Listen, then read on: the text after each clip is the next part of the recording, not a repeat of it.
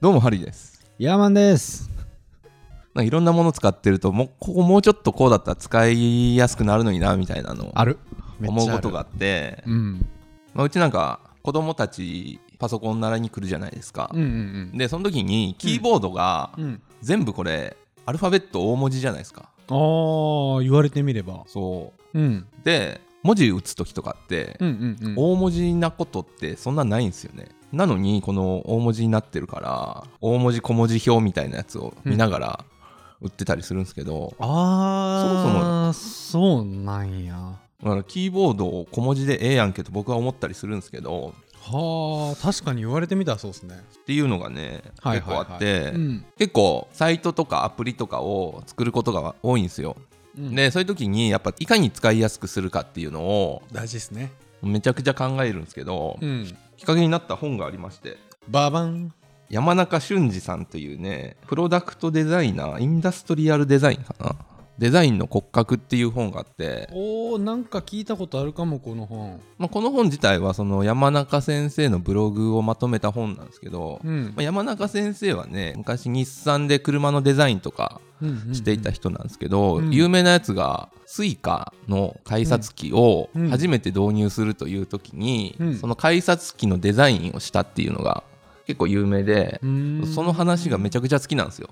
へえまあ、どういうことかというと、うん今まで切符ってこう磁気カードうん磁気切符をこうガシャンって入れてうん出すっていうやつじゃないですか。うんうんでそこにこうカードをピッと当てるという新しい行動が必要になるわけですよね。うんうんそれが95年なんですよね。まあ、今だったらお財布携帯とかうん、そうですね。まあ、カードキーとかホテルとかであったりして、まあ、うん。大体の人使ったことあると思うんですけど、うん。当時使ったことがある人そんなにいないと。うん。でしかも駅だと子供からお年寄りまで全員が問題なく使えないといけないっていうのでうん。めちゃくちゃ大変だったんですよ。ああでしょうね。でこう何度も実験して精度を上げていくんですけど、はいはいはい。最初は半分ぐらいの人がやっぱ使えなかったらしいんですよ。これじゃあ導入できんぞとなって、うん。山中先生頼むって言って、うん。頼まれた時の話があってん。みんなどうやって使うんやというのをうん。こう見てみたら、うん。なんかテストでうん。ひどい人はカードを縦に当てるとかああなるほどね。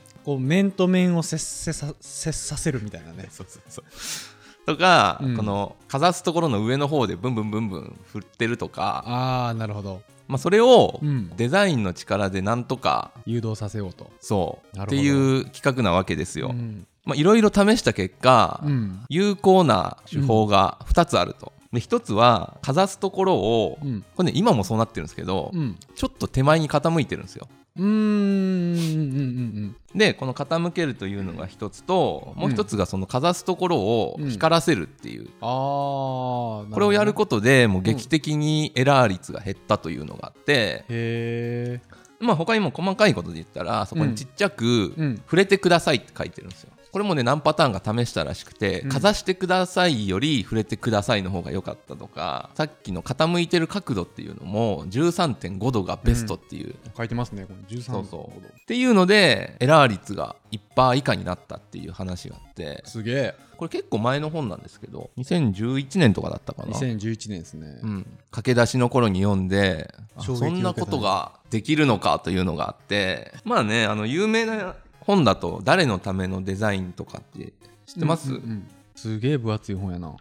なんかまあアカデミックな感じですね。これ大体デザイナーの人は知っているか読んでるかだと思うんですけど、うん。やべえ俺読んだことねああもぐりですね。有名ななんかアフォーダンスとかっていう。アホダンス？アフォーダンス。いやそのもの自体が持っている特性とか言うんですけど、うん。例えば椅子って、うん。椅子を見たら座れそうだなって思うじゃないですか。同時にこれ持ち運べそうだなとかも思うじゃないですか。うんうんうん。瞬時にね。うん、うん。っていうそのもの自体が持っていうん。る特性が、うん。アフォーダンスというやつででうん。逆に言うと机を見てうん。座ろうとはあんま思わなかったりとか、っていうのもアフォーダンスの一種みたいな。なんかそういうのが書いてるんですけどよく駅前に自転車ずらーっと止まってたりするじゃないですか、ああしますね。でそういう時に見たら、うん。自転車のカゴにゴミ入れられてたりとかあるんですよね。ああある。あれは駅って結構ゴミ持ってることが多いんですよね、うんうんうんうん。キオスクとかで買ったりして、うんうんうんでそういう時にゴミ捨てたいなと思うけどゴミ箱ないなとうん。いう時に、うん。ちょうどゴミ箱の機能としていいなみたいな風に見えてしまうっていう。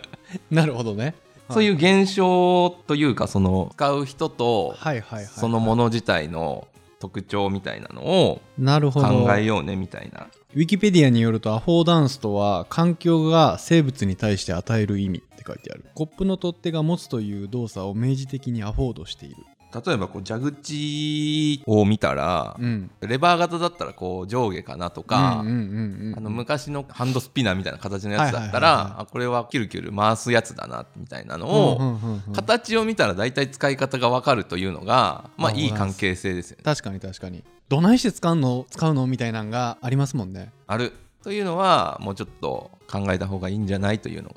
いや俺今あのは初めて俺ホッチキス触った時に小学校1年生とかやったかな？指にバチンってやっちゃったんですよ。それを思い出した。それはアフォーダンスがは働いてなかったんですよね。これ何？ってなって触って思いっきりピュッて押したら親指にバチコンっていってもうて「いったー!」みたいな、コンセントに画鋲刺すとかね。そうそうそうそうそうそう。絶対ありますからねその組み合わせ、でもこれこそがデザインですよね。意味を持たせる。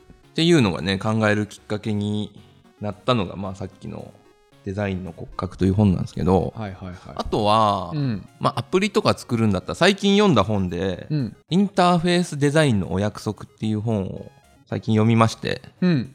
これもねこれはそのサイトとかアプリとかのデザインするときにやっちゃいけないことを101個載ってるってやつで例えばその、まあ、よくあるやつだと、うん。フォームの項目多すぎると離脱率高くなるとかマジックナンバー7というのがあって、うん。まあ、短期記憶で7個まで覚えれるけど、うんうんうん。選択肢がこう7個以上あると、うんうんうん。こう下の方まで見ていくと最初に見たやつを忘れるっていう。ああなるほどねなんか職業選ぶ時とかバカみたいにあるじゃないですか。うんうん。あるあるある。ね。嫌になりますもんね。なる。アンケート答えてっていうのでもう長すぎて嫌になるやつとかね。そう。うん。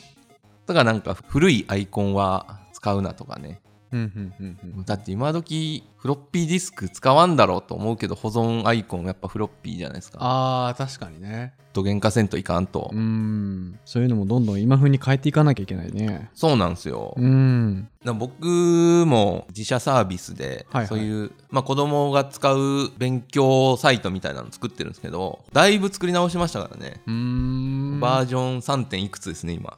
今そんなんめっちゃ変わっていくじゃないですか、買っていきますね。ね、大変ですねそれ追いつくのも。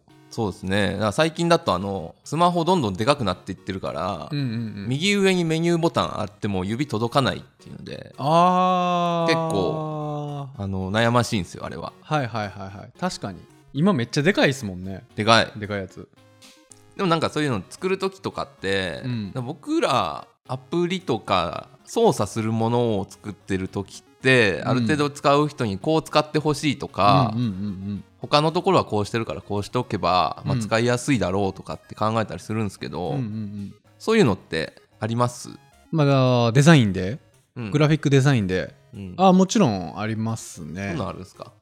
例えば、まあ、最近うちの会社写真とか作ってるんで写真をたくさん作ってるんで会社の写真ね。写真。写真。30周年とか40周年とかになったら作るやつあれもただ会社の歴史を残すために作るっていうのが主な今までの理由やったんですけど僕らは今ちょっとコンセプト変えててちょっとインナーブランディング向けに作ったりするんですよね。あ社内の人が。そうそう自社のことをよく知るきっかけになるとかうん。より自分の会社が好きになるとかそれってなんか僕らが作る写真いつもプロジェクトチームを作ってくれってお願いしててうん。その作るプロセスを一緒に経験して写真が出来上がった時にもう誰よりもこの自分の会社のこと詳しくなってるとかより今までこの会社のことが好きになったみたいな、まあ、そういうことを狙って今うちの写真作りとかはやってるんですけどそういうのも今の話に近いかなと思いながら単に会社の歴史を残すだけじゃなくてプロセスを共有して会社のファンになってもらうと。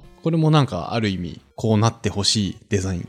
そうですね、うん。ブランドデデザイザインがあってうんみたいな、へえんかそういうテクニック的な部分とかは？グラフィック全般でテクニックテクニ的なックっていうかまあお約束みたいな。あーありますね。でもデザイン。なんかジャンプ率とかね。同じ大きさのものが均等に並んでるよりもちっちゃいものと大きいものが並んでる方が目立つんですよねどっちも。そこそれをジャンプ率って言うんですけどうんうん。例えばポスターとかでジャンプ率が高いデザインの方が目を引くって言われてますね。まあ、分かりやすく言えばタイトルはでかくで予備情報は小さくみたいな。するとジャンプ率の高いデザインになるんでより効果的になるとか。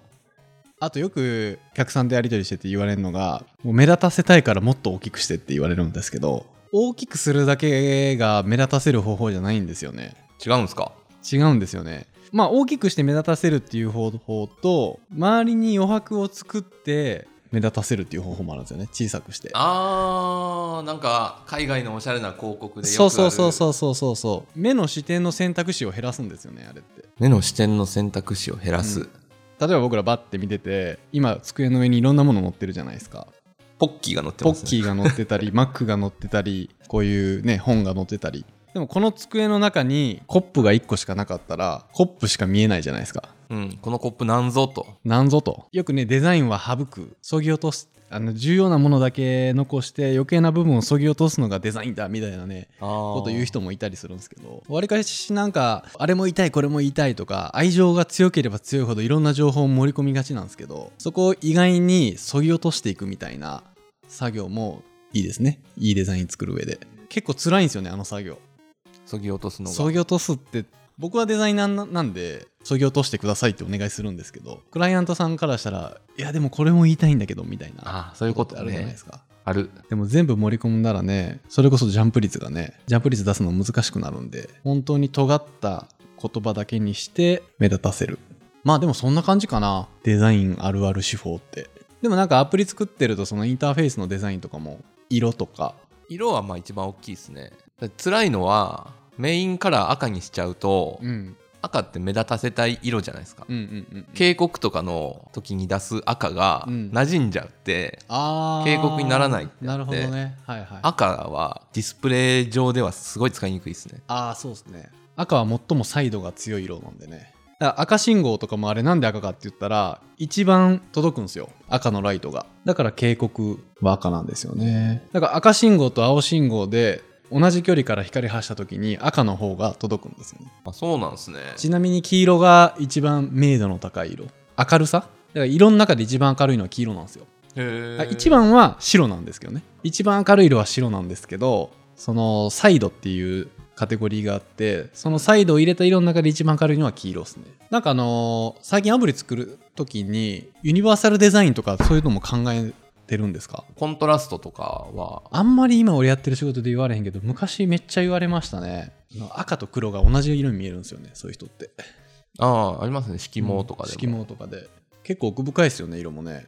ちょっと色毛の人結構多いですからね。多いです多いです。40人に1人ぐらいは。そうですね、うん。多いですねで色って怖くないですか？自分が緑と思ってた色実はお。青やったりとかさ、まあそれはありますね。ね。クオリアですね。うん、昔世にも奇妙な物語でそんなやつだわ。自分が赤だと思ってたのが緑だったとか、まあ、今のは極端ですけどやっぱりそういう色味とかもね結構考えるの楽しいですよね。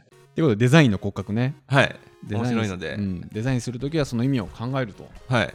読んでくださいそんなわけで、えーチャンネル登録コメントよろしくお願いします。お待ちしています。それではさよなら